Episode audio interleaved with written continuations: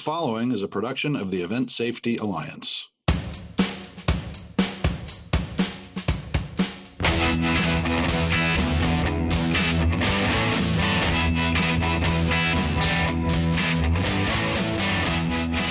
Welcome back to the Event Safety Podcast. I'm Steve Adelman.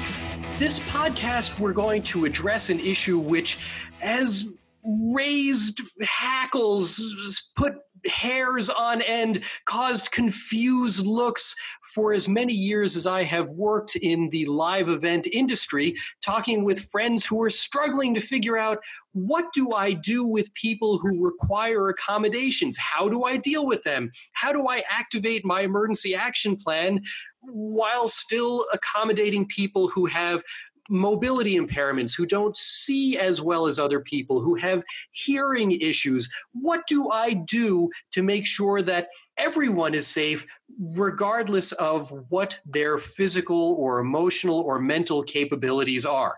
How do I deal with the diverse society who comes to our shows, to our houses? What do I do with everyone? Because, well, as the lawyer in the room, I am keenly aware that we have a duty of care to protect everyone who is invited to attend events at our venues. So we don't get to leave anyone behind. So, for this event safety podcast, I'm really happy to talk to two of my favorite people who are two of the smartest people in an area that I personally find really difficult, and that is the Americans with Disabilities Act how to give accommodations to people who need them and who are owed them as a matter of law. So, on this event safety podcast, we are going to hear from Betty Siegel, who is the director of the Office of VSA and Accessibility and also the ADA and 504 compliance officer at the Kennedy Center for the Performing Arts in Washington, D.C. Insert applause here. Um, we're also going to hear from Nanette Odell, who is the Disability Services Manager and ADA Coordinator at Talking Stick Resort Arena and Chase Field, right here in Phoenix, Arizona, where I'm located. And basically, just so you know, Betty and Nanette are my east of the Mississippi and west of the Mississippi ADA experts. So it's just great to get them into the same conversation because they cover literally our country's worth of expertise about this very important and candidly somewhat difficult issue.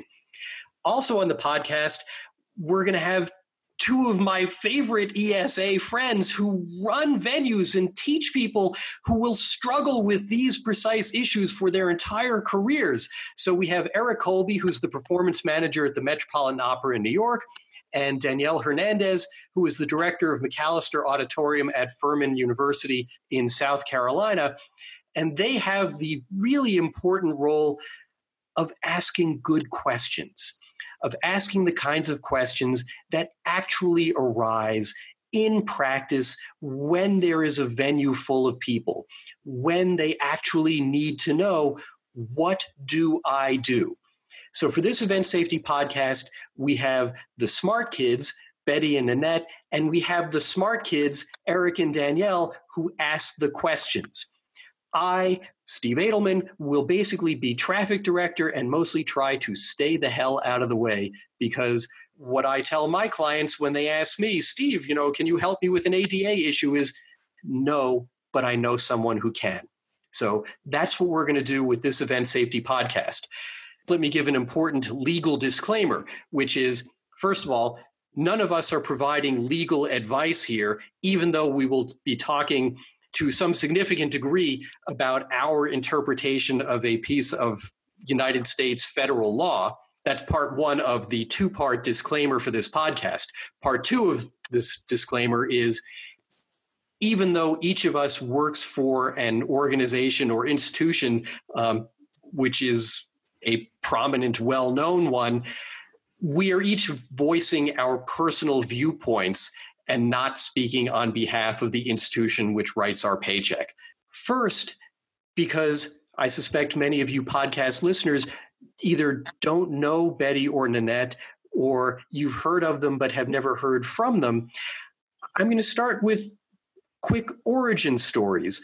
One of the things that the Event Safety Alliance tries to do, and frankly, I think we do a pretty good job of it, is we connect our personal lives, our personal stories to the work about which we are passionate. And so I'd like to start there. So, starting with Betty Siegel at the Kennedy Center, Betty, how did you get involved in dealing with accessibility issues? Why is this your career's work? Well, unlike many of my colleagues in this field, I did not, when I started this work, have a personal connection to disability.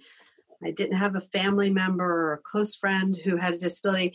What I had was a deep and abiding passion for the theater. And I thought that I wanted to be a costume designer because I am such a snappy dresser. Um, and after trying that for a couple of years in the professional world, I realized this was not feeding my soul. I um, came here to DC and got a part time job at Arena Stage. And I went to my boss and I said, you know, I love working in arena. I love being a theater manager because it puts me in connection with people. But I, I really need a full time job. And at that point, what I didn't know was the passage of the 1973 Rehabilitation Act, Section 504, had just been authorized. You know, the regulation, the law passed in 73, the regulations didn't get uh, on the books till 77. And so by the middle, early middle 80s, that regulation was just coming into play for those of us in the cultural arts field. And my boss said, you know, we're doing this accessibility stuff. If you take it over, I'll give you a full time job. So I did. And it became even, it became this deep passion for me because I believe that everyone should have access to culture and the arts in the United States. And everyone means everyone with a disability too. And so that pathway led me here to the Kennedy Center. Wow. So, Betty, I, I did not know that. You found your passion the old fashioned way, you fell into it. I fell into it by mistake, I sometimes say. that is outstanding.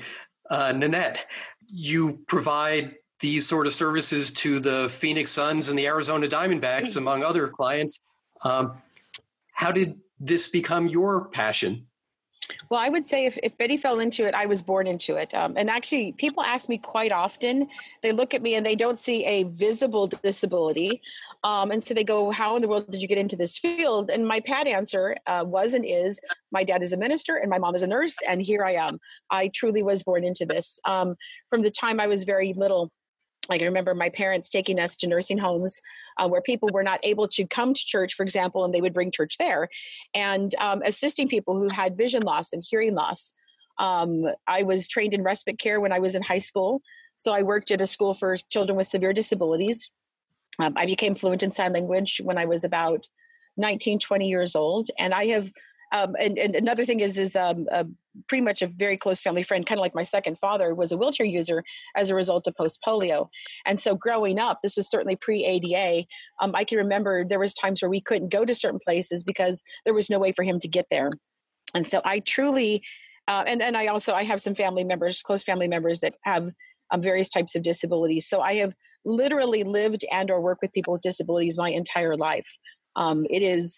I, I say this is not my this is not my job it's not my career this is truly who i am to the core and um, and i feel very fortunate um, as such. Then that's that's great. Um, let me now turn to eric colby and danielle hernandez. Do you have to deal with disability and accessibility issues fairly often? Is this a common thing at at the metropolitan opera for you eric or danielle for you at furman university is this an issue that you have to deal with a lot, or is it just once in a blue moon? The the the quick answer is yes, and to the point hmm. that it's become very much routine, and it's it doesn't even seem all that exceptional uh, most of the time. Uh, it is something that we address on a daily basis. We also address it on on a very regular basis. Uh, most of the time, I think one of the differences is I don't know who's coming so we are dealing with things in the moment uh, because we are not necessarily, not every one of our events is ticketed. So we don't know who our audience is. We don't necessarily know if any of our performers need accommodation until they walk in the door, which presents some unique challenges, uh, especially if they have not contacted us in advance in any way, which is common that they don't. So let's take a word that you just mentioned, Danielle accommodation. And let's turn this back to Betty and Nanette. For this podcast, we're doing something for the first time on the Event Safety Podcast, which is we're focused on a single piece of federal law, the Americans with Disabilities Act. And we use words like reasonable accommodation as if we know what they mean. So, Betty Siegel, Nanette Odell, what what do these words mean? Well, I'm going to jump in if you don't mind, Nanette, and and talk a little bit about the federal regulation and and how these words are used in a legal sense. And I do have to make a disclaimer that um, that nothing I say today can be used as legal advice. Let's just be clear. You can call Steve for that after the podcast is over. So, when we talk about reasonable accommodation, we are talking about reasonable accommodations for employees. That's the terminology that is specifically used under Title One of the Americans with Disabilities Act. In when we talk about places of public accommodation or state and local government, under Titles 2 and 3 of the Americans with Disabilities Act. What the terminology that we want to use is whether something is readily achievable and whether it causes an undue burden. And so um, you can have things that are readily achievable that are physical uh, modifications to the built environment, or you can have things that are readily achievable when it comes to communication. Um, then you look at whether it causes an undue burden, meaning is it of significant difficulty or expense? And the law is really nice because it gives us four or five different elements that we should look at when we're doing an analysis around whether something is readily achievable or whether it is an undue burden. So I have a question. Where do private groups come into this? Because I heard you say public spaces and state government well, I'm a private university and there are a lot of private theaters. Where do those types of, do they play ball with any of the other ones or? Boy steve started us with the really tough stuff language and the definition so in the law under the americans with disabilities act title 3 a place of public accommodation isn't public as in government public it's public as in open to the public. So this would cover a university or a theater or a grocery store, etc. So you probably fall under Title two or three, depending on whether you're a governmental um, college or university or a private college or university. And, and, Danielle, just to underscore that point, since we're talking about a, a legal term that I actually do know. Um, because public accommodation is a term that comes up all the time in our industry. The distinction is between say, you know, a, a, ticketed performance at Furman University versus, say, a private club whose admission is limited only to members.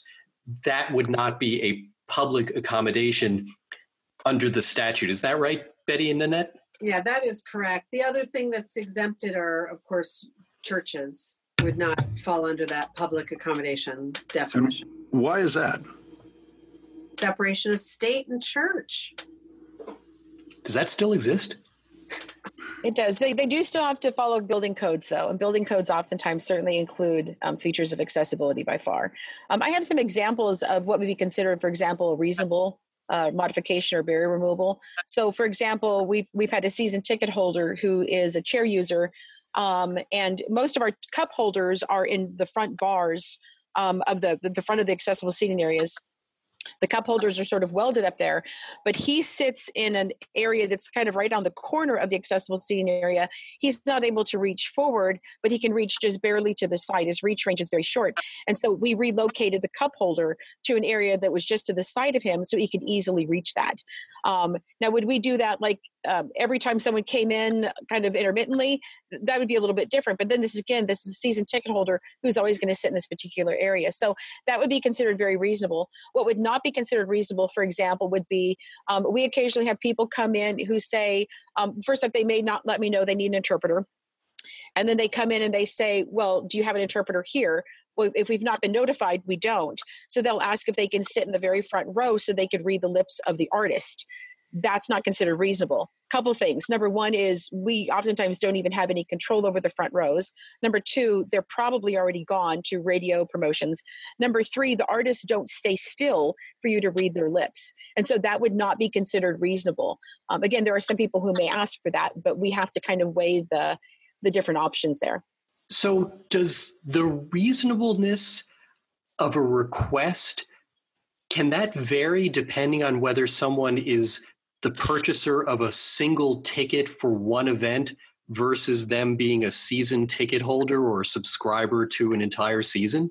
Can that be one of the variables? Nanette and I might disagree on some of these things.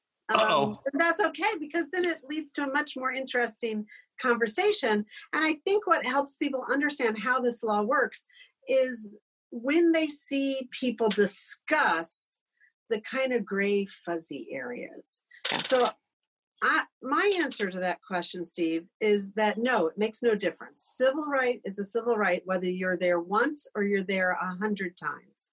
And the venue, I would say, incurs the obligation to remove barriers to the extent that it's readily achievable, to provide effective communication to the extent that it's not an undue burden, whether that person's spending a penny at your venue or spending a hundred million dollars at your venue. Now, I I love these conversations. So Nanette, what would you I get a feeling you would say something different.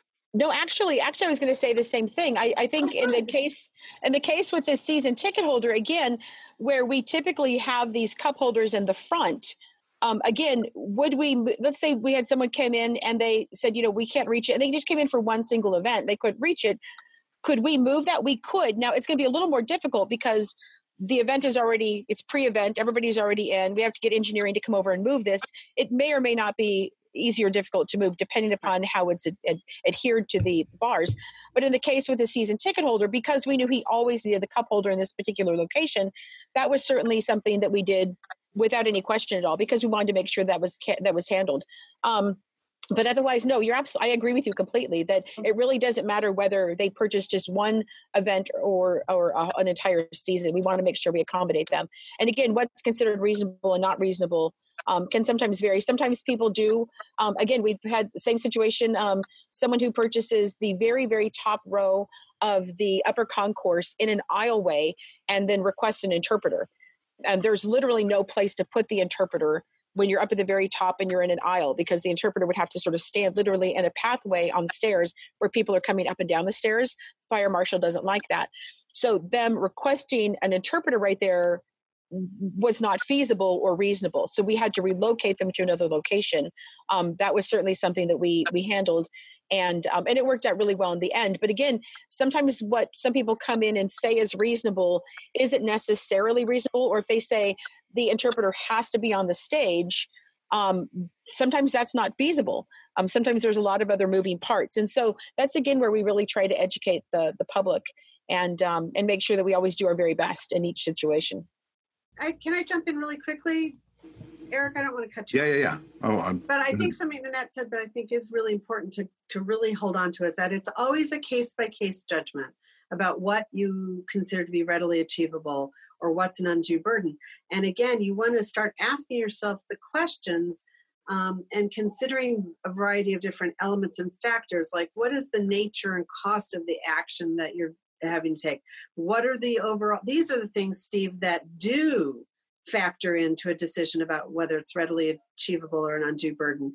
Um, what are what what are the overall financial resources of the site? How many people are employed by this the site? What are the legitimate safety requirements necessary for safe operation? Um, all of those elements and, and i do refer you back to the regulations which you can find posted at uh, www.ada.gov and look for the five elements that the the U.S. Department of Justice actually gives you to analyze whether something's um, an undue burden or not. So, what are the ramifications of when you try to have a reasonable modification and are unable to achieve it? So, uh, here's a, a case. We got a call the day of a show. We're in a relatively small market for an interpreter. We called everyone we knew and no one could get here in time to do it. So we had to tell the patron that we were very sorry we were not able to secure that. And then we were kind of like, if you come back again, if you give us a little more notice, we might be able to do that. Um, and I think maybe they're from a larger market normally where they can get interpreters, maybe in Atlanta or something where you can get an interpreter in two hours, but we couldn't. Um, do we are we still open to some sort of complaint? I, I personally don't think so. I think I think even in a, a very uh, thick market with a lot of interpreters, a couple hours notice is not reasonable. And especially if you're talking about a concert, the amount of preparation that goes into preparing for a concert is really quite tremendous. I mean, several hours. So truly, there is a responsibility on the person, on the, on the, the part of the person with the hearing loss, to notify the venue in advance um, because not only is there the interpreter, but the in, in getting the interpreter, but there's also the placement. Um, right. The person already has their tickets and the location that they are sitting. There is literally no area for the interpreter to be able to stand there, so that the person has a good line of sight to the interpreter and then down to the event. Um, that's that's important. So there's a lot of things. We always make sure that we have it on our website. That we encourage people to contact us as soon as possible um, and then and then knowing the deaf community i think that's a big piece too is knowing your community. So the deaf community here knows that i'm here. They know that they need to contact me in advance and that we'll always do our very best but but they're to they're to have a much better experience if they contact me in advance and i can even assist them in terms of what their seating location may be. And we try to give them make sure they have options for not just one area but if they want to purchase lesser expensive tickets we actually have a location in the upper concourse. They want to purchase more expensive tickets we have locations on the floor also but um, but again, it's going to vary per show, and it's I don't think it's ever reasonable to expect that an interpreter is going to be simply there. Now, at the same time, I say that if you have a show that has multiple showings, so here's an example: we do Disney on Ice a couple times a year, and we'll have about ten showings or so, usually Thursday, Thursday, Friday, Saturday, Sunday. so what I do is I pick one show of each of those days at different times and we call that our interpreted show. Now if someone contacts me and they want a different show none of the schedules work that's fine they can absolutely still come and we'll provide interpreters. But we have specified times that we already have designated and we have an entire kind of seating area blocked out because you might have entire families or groups that come down for the show. And again we make sure we have really great placement. We do like a group sales thing to re- bring the the cost down. So in those cases someone certainly can expect they're going to come to what's already been designated as an access or a, an interpreted show. But otherwise um, i don't know betty do you have do you have experience where people just sort of show up and they're they're ready for their interpreter without notice? Well we uh luckily not not to date. We have had people request interpreters or an accommodation with very little notice. And I want to commend um, Danielle for how she handled her situation because you did it exactly right. The worst thing that anybody can do is say no. Like, just banish the word no from your vocabulary. You always say to a request for accommodation, you know, let me check and see what I can do. In other words, it's what Nanette said. She strives to accommodate the request regardless of when it comes in or how it comes in. And you called interpreters, you documented that you made an effort to identify qualified uh, service providers, and they just were not available. That is not your obli- your responsibility. Once you've made the outreach that the the service provider is not available, you can't be held responsible for someone else's schedule. Um, and you gave them another option. So remember, the law is about opportunity. You know, our, our, our patrons being given the opportunity to participate, and you tried to give them that opportunity. It didn't work out that first time. You didn't just say, No, I'm sorry, too bad, so sad. You then gave them another option, another opportunity to fully to, to get the accommodation they need. And that is the type of analysis that we need to do. Let's be honest. In Washington, D.C., I can turn around an interpreter request with eight hours, six hours, sometimes even four hours of notice. But if I'm the Portland, uh, the Oregon Shakespeare Festival, they have to fly their sign language interpreters in from Seattle they can't turn around a request that quickly. And so all of those factors play into whether or not something is readily achievable or an undue burden. And and once you've met um, once you've met your obligations, then it would be very hard for someone to hold you accountable. Well, and I will say, in general, we want everyone to have a great time when they come there, whether it's an ADA issue or anything else. Really, our goal. That's just one facet of our overall goal. Eric, I think you had something you started to say. I, I well, I believe it got covered, but it, it um, regards to interpretation of reasonable. Now, um, the terms that Betty was just using, uh, readily achievable as another way to say reasonable or undue burden is unreasonable. Is this new or has it always been like that and I've been using the wrong language? It's always been like that. People get reasonable accommodation and readily achievable, undue hardship and undue burden mixed up all the time. And I do too. So don't kick yourself. But do try to keep in mind that reasonable accommodation and undue hardship are terms that are used in employment and discrimination in employment. Readily achievable and undue burden are the terms we want to apply when we're talking about Title III public accommodations, which is what all of us in this room, the institutions we represent, are, are public accommodations. So, um, just to continue on, on that vein for a moment, where I found that written in, in a, a, recent need to look something up uh, in the ADA, which can be challenging at times, and, and eventually uh, you can discover that it may not actually specifically be addressed. But in uh, Title III, which you mentioned earlier, uh, Section 36.303, in terms of aids and um, devices that we are required to provide um, unless it would fundamentally alter the that's a quote would fundamentally alter the nature of the goods services facilities privileges advantages or accommodations being offered or would result in an undue burden i.e significant difficulty or expense such as uh, you know what we were just discussing with interpreters and short notice and all that.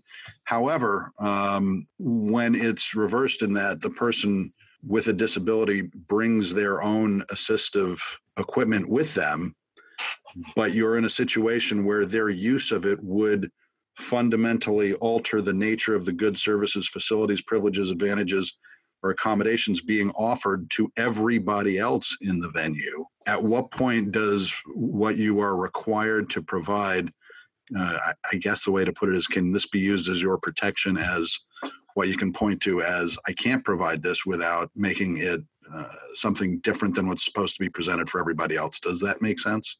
Yes. So you you're opening up some really interesting um, legal issues. It, it, so most regulations give entities what we call defenses. All right. So in other words, you may not discriminate against people with disabilities unless it's a fundamental alteration, not readily achievable, or it is an undue burden. Those are the three kind of defenses that think of it as I'm standing in front of mom and I broke the lamp and she says, What's your excuse? And you go, Oh, wait, it was, you know, it was an undue burden for me to keep that lamp there, so I knocked it out of the way. um, that's a defense, right? So those are not a very good one. Not a very good one, but those are the three defenses that the ADA does give uh, places of public accommodation under Title III: undue burden, uh, fundamental alteration, or not readily achievable. I do caution you that I do not necessarily advise people to try to make the argument that something is a fundamental alteration because you have to prove it. and the courts, up to now, starting early on after the passage of the Americans with Disabilities Act, really didn't accept a lot of arguments that something actually fundamentally altered an experience. So originally there was an argument that sign language interpreters fundamentally altered the theater experience and the courts kind of waved their fingers and went nah it really doesn't And so winning an argument or using the defense of fundamental alteration is a really tough one. Um, you know, it's interesting because I know that, that this question was kind of brought up before, kind of in preparation, and we haven't had a situation like that specifically. I do think that um, certainly if uh, if let's say here, here's a, here's an example. Um, we have uh, let's say season ticket holders who have a service dog. Um, and uh, they sit in a particular accessible seating area because the service dogs there needs to be a little bit more space. And then we have two more season ticket holders who just purchased and they go to sit in that area and you know what? They have severe allergies to dogs. Hmm we got a little bit of a dilemma on our hands because they're not going to be able to coincide in this same uh, space of that's typically about 10 seats so what do you do um, in this particular case, I'm trying to think of who we addressed first. I think we, we talked to the person who had the allergies who had just purchased season tickets and said, you know what?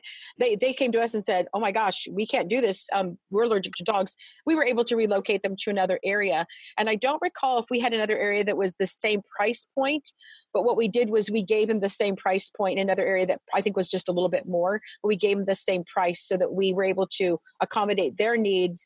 And then the people with the service dogs didn't have to have the concern of the person who had the allergies. Um, in a situation where, again, you have a large device like that and, and it might be um, interrupting other people, what we would probably try to do is um, relocate the person, upgrade them actually, upgrade them to an area where they maybe have a better experience, have a little more privacy, and it's not going to be um, as difficult for the people around them. Because the truth is, is we would never say anything, but you know, there's going to be people around them going, "Oh my gosh, oh my gosh, that thing is so loud," and I can't believe they're not doing anything. And you really don't want that person to experience hearing that you know the complaining and the whining from the people around them who don't understand that that person needs us to breathe and to live and and all that. So um, we had a situation um, about a year ago um, and, and, it gets into uh, emergency preparedness a little bit too. So we had a situation about a year ago. A gentleman came in excuse me he was with um a Wounded Warrior Project, and um, they get tickets oftentimes, and unfortunately, they're not for accessible seating. Ironically enough, um, he came in and his seats were in row 18. Now, our accessible seating is row 20 in different areas. So he had seats in row 18, and um, he didn't like the idea that he was going to relocate. And he had four people, three other people with him. Um, so he was not happy about the idea of having to relocate. Um, and so what he did was he literally got out of his chair um, and crawled down to row 18. Mind you, at the same time, his friends were live streaming him on Facebook as he crawled over, crawled down to row 18, and then went over to the fifth seat over and so um, our security and our guest services were trying to explain to him you can't you can't sit there. And more specifically it wasn't so much he couldn't sit there because they offered to take his wheelchair back to guest relations. He he put his wheelchair in front of him. He folded up and put it in front of him. Now what does this do? It completely blocks the egress of anybody going either way. And so of course i was contacted um, this was like an 8:30 televised game, by the way. And so I'm contacted. I go and I introduce myself, thank him for his service, and um, uh, essentially explained, you know, you're in you're in section 108. Uh, 110 here is accessible seating. We'd be happy to try to relocate you. Um, it would go from seat eight, row 18 to row 20. Well, he didn't want to go from row 18 to row 20. He didn't want to go from section 108 to 110. He said that the seats weren't as good. And I was really trying to very gently explain you're talking two sections over and two rows up, but it's accessible seating. There's plenty of space. And the fire marshal is not going to allow a wheelchair to completely block the passage of other people. Um, he's essentially said, Put me on the court, or you're going to have to physically remove me and by the way, this is all being live streamed. So I'm being live streamed during this entire conversation. Um, I had already gone to guest uh, guest services. I'd been trying to find what some other locations might be. I gave him some options. Of course, there was an upgrade for him to go to the floor, and we weren't going to just put him on the floor through the situation. So what I ended up doing was coming back with a stack of tickets that were in the same price point. We were in seats that were much lower. So the people that were in front of him, who literally had his wheelchair on their back um, I asked them if they wanted to go down to a lower seating area, and they were more than happy to do so. And the people that were sitting next to him on the one side, it was just a couple. I asked if they wanted to go to a different seating area, and they were more than happy to. And then what security did was they told the people that were to the right of him and his three other companions that if, in the event of an emergency, that we need to evacuate, they need to evacuate from that right portal because they're not going to be able to obviously on the other side. So they need to go to the right portal.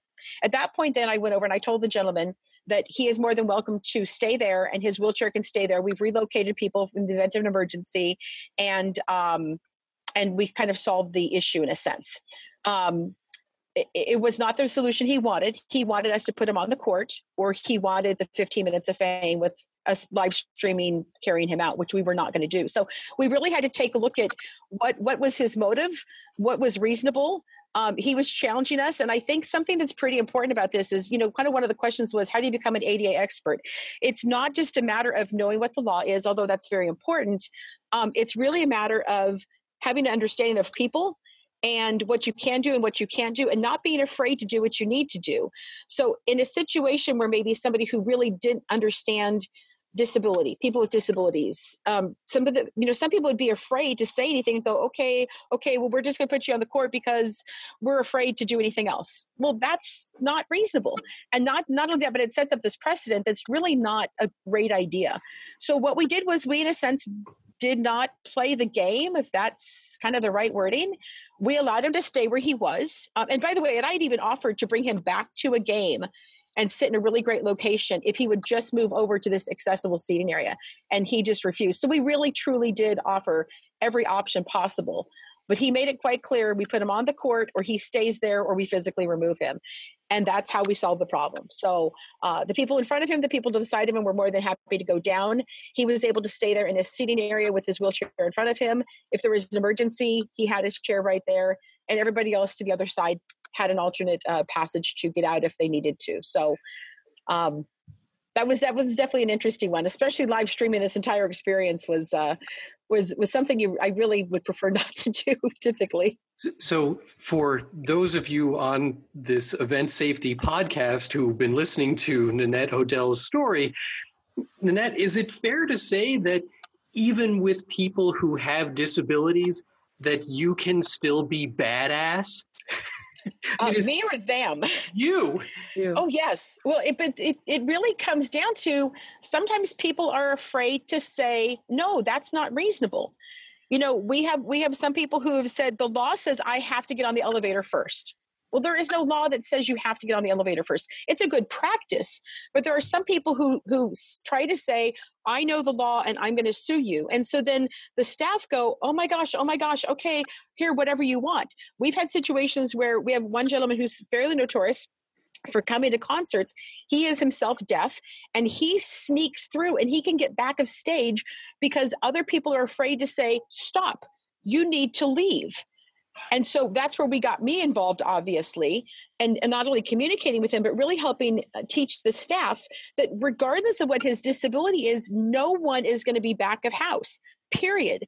And i think that's again it, it's important to know what you can and can't say what you can and can't do. You're not being rude you're not breaking the law but when you when you kind of do this almost reverse discrimination that doesn't do anybody any good it really doesn't so eric colby what were you going to ask well i just want to um, echo uh, what i hear from the Nanette and others who have been in similar situations this is a very familiar type of tale. And when I think back, you know, when when you ask our subject matter experts how they became subject matter experts and had fallen into it, I I started thinking, well, what the heck is my origin story? How did I get charged with this?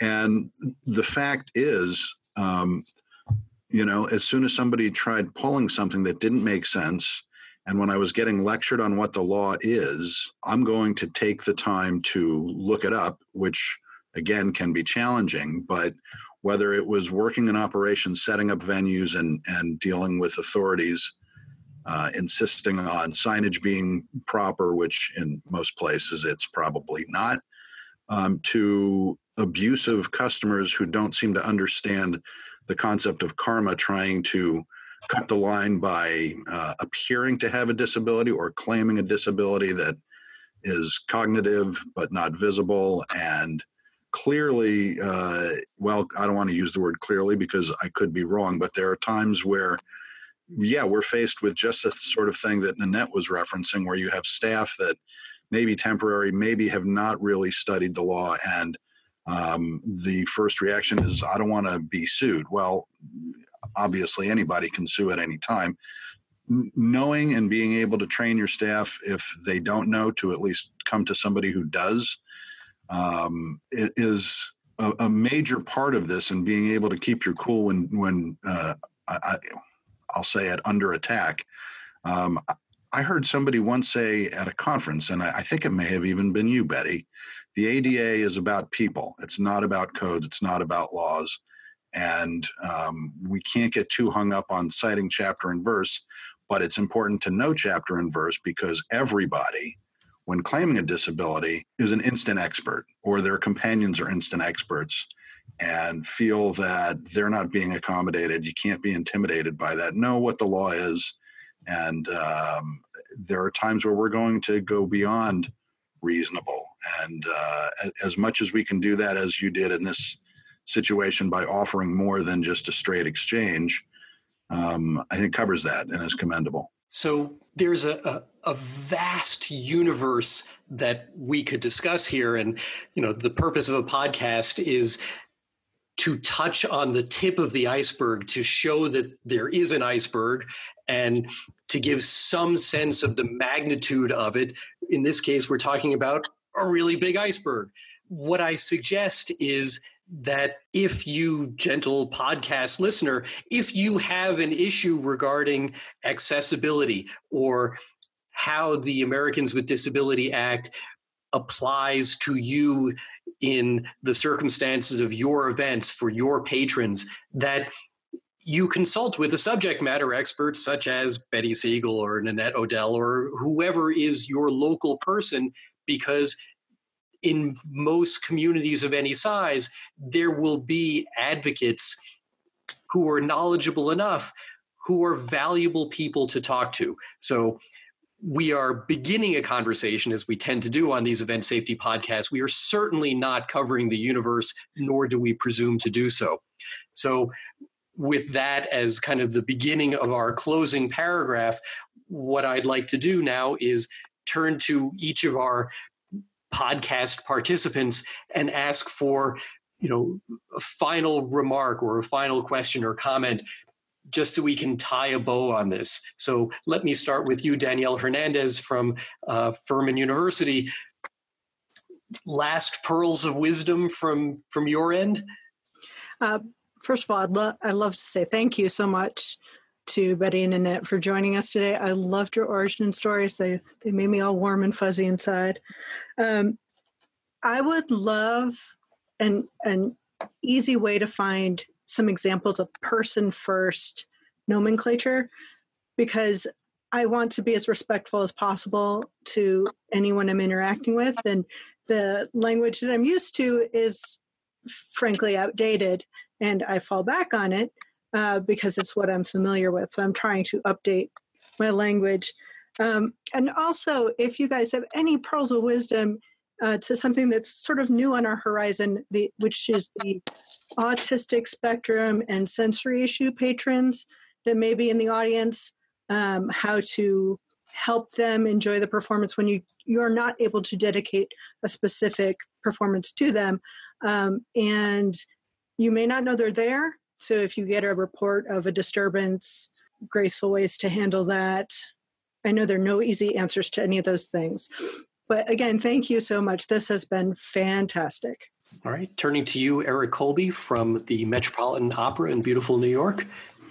Well, um, I want to encourage all of our listeners uh, for whom uh, the anecdotes and discussions that we've had ring true. I understand that not everybody has the resources of a major performing arts center, but uh, please review your own individual life safety plans, emergency evacuation plan, um, and how you are addressing uh, issues for persons with disabilities and um, do you have somebody who is dedicated on staff to you when we started this conversation? And for us of course it's a, a daily uh, matter to be addressed. And do you have somebody or some bodies who can be the ones to speak with the persons with disabilities and how we're going to uh, accommodate them uh, in the unlikely event of is there any sort of one-on-one safety lecture? How are you doing that? Are you doing it in a way that um, encourages calm and um, shows the support and that we are paying attention and we want them to have the same experience as everybody else understanding uh, this is what we can do this is uh, what we'll be doing? Do you do those sorts of things? How are you training your staff and um, who you can speak to in your own local areas who are um, who is the authority establish relationships with them and uh, when all else fails well call your lawyer Only if your lawyer knows what they're talking about with regard to this particular area. Um, and if he doesn't, what's, call Steve. What's your, what's your phone number, Steve? well, well, and, and in this case, I truly do punt to Nanette and Betty. So let me now do that. So, Nanette, before we started recording, you made a comment which I thought was very telling, which was on this podcast, don't use the H word. So we have successfully avoided the H word, but Nanette, you know, why not? Well, um, first off, I, I, do I do want to say also, you know, some of these scenarios that we've talked about, we've we've talked about people who can can ask, you know, kind of be manipulative or abusive or seem that way. And I want to point out that that is not the case with all people with disabilities or people without disabilities. Um, you know, um, for the most part, you, if you have a person who's had a disability their entire life, they're struggling, they're fighting all the time to try to get equal access. And so they, they come to your venue, they come to your event, and they're trying to get equal access. And they're oftentimes faced with, with people who don't necessarily understand what they need. And that's very tiring after a long period of time. Or you might have a person who's recently acquired a disability and they're facing this and going, I had no idea. And now all of a sudden, things that used to be really easy are not. And so I just want to point out that, you know, some of the scenarios we've used, we have talked kind of from that other perspective. But I really want to point out that overall, people overall and people with disabilities want equal access. They want to be able to enjoy everything that everybody else does and that's really what we're trying to provide them and we do have to be reasonable about that but but sometimes their struggle really can come across and and um, and we just need to be sensitive to that. So in regards to sensitive to that this the people first that Danielle was talking about it's that really just that idea that we're talking about people we're not talking about the disabled. We're not talking about the wheelchair users and the crips and all these other words. Um, even even things like um, hearing impaired, not politically correct. People who are deaf do not prefer the term hearing impaired. The term handicap is an old word that is just really outdated, and I know it can be confusing because you still see it on the parking, you know, signs and stuff. But the truth is, is we are talking about a person with a disability, um, and and I think we need to just remember we are talking about people people first. Um, one of the things you asked about was in regards to you know the growing number of people who are on the spectrum. And one of the things that we've started doing is um, we're working with KultureCity.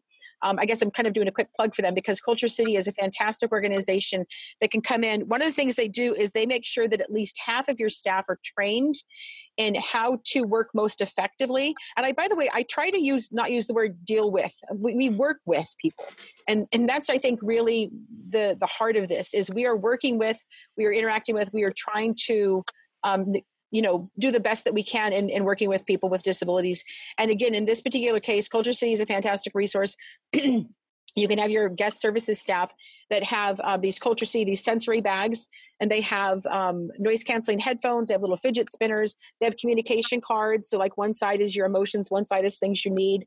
Um, they have little weighted lap bags. So again i would highly recommend them.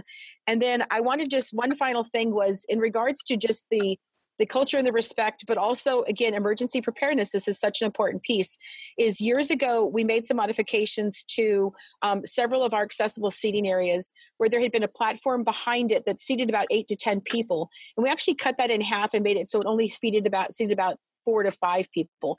And it created this unofficial storage space to the side of, again, the back of the accessible seating areas. The reason we did that was because there are so many people, they want to sit in a standard chair. They don't want to stay in their wheelchair or their scooter if they don't have to. And so they're able to now put their scooter or their wheelchair or their walker canes, crutches behind them in this unofficial storage area, sit in a standard space and and have that experience like many other people. What that also means is that they can then independently go to the restroom, the concessions, or most importantly, God forbid, if they have to evacuate, they have their mobility device with them. And so, again, this is a customer service thing that is really also very much geared towards making sure that people can evacuate the building if they need to in a hopefully a more safe and timely manner. So, um, I could go on and on. Uh, we don't have enough time, but I thank you so very much for this. And uh, I look forward to answering any other questions you have. That, that's great, Nanette. Thank you. Um, Betty, I'm going to conclude with you, and I'm going to tee this up and then ask you a question which God, I hope is rhetorical. So you have you started this podcast by correcting my language that I had used the incorrect statutory reference. And so I'm going to try to say it back correctly this time because it is so important.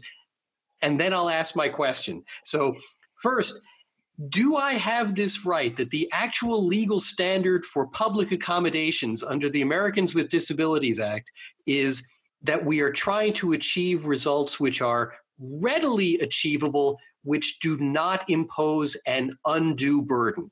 Is that the legal standard for public accommodations? Correct. Okay.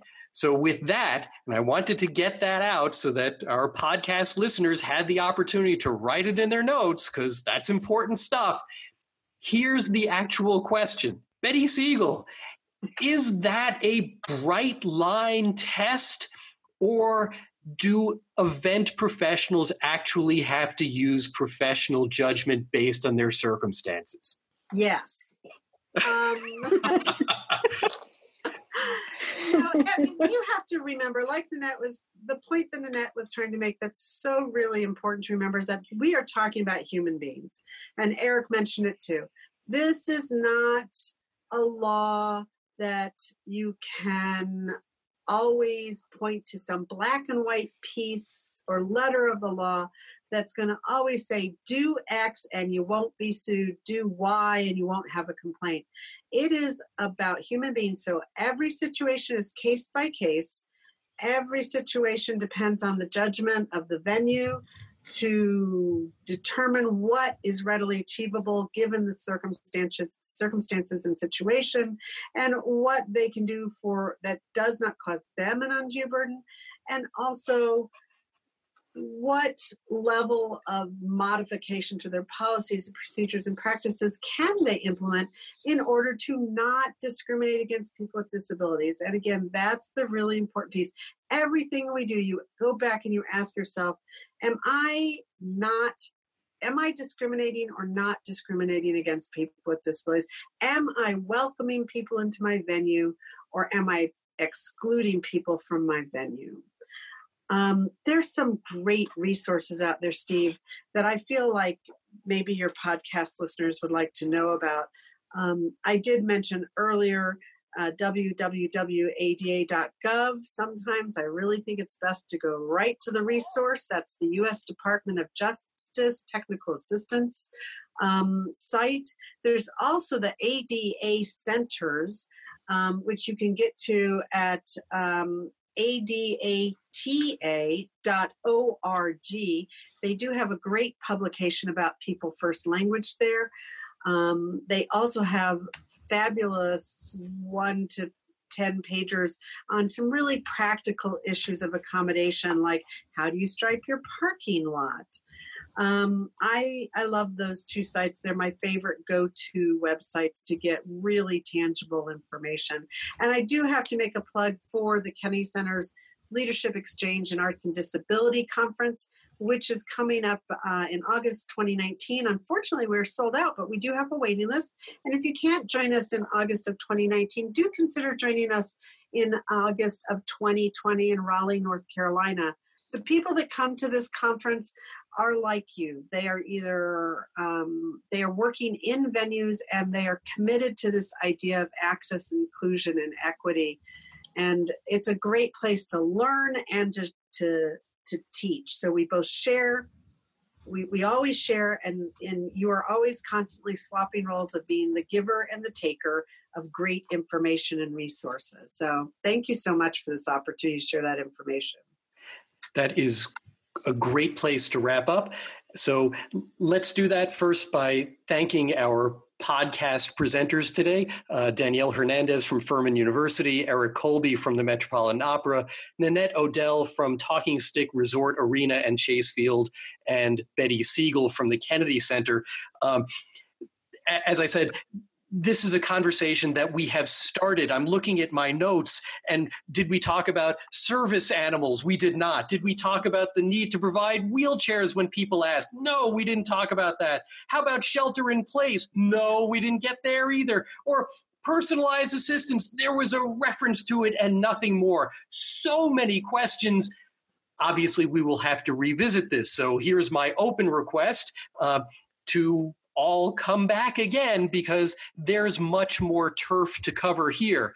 But for now, uh, we are done talking about this particular topic. So, on behalf of myself and the Event Safety Alliance, as well as Jacob Warwick, who makes the magic happen, I'm Steve Adelman.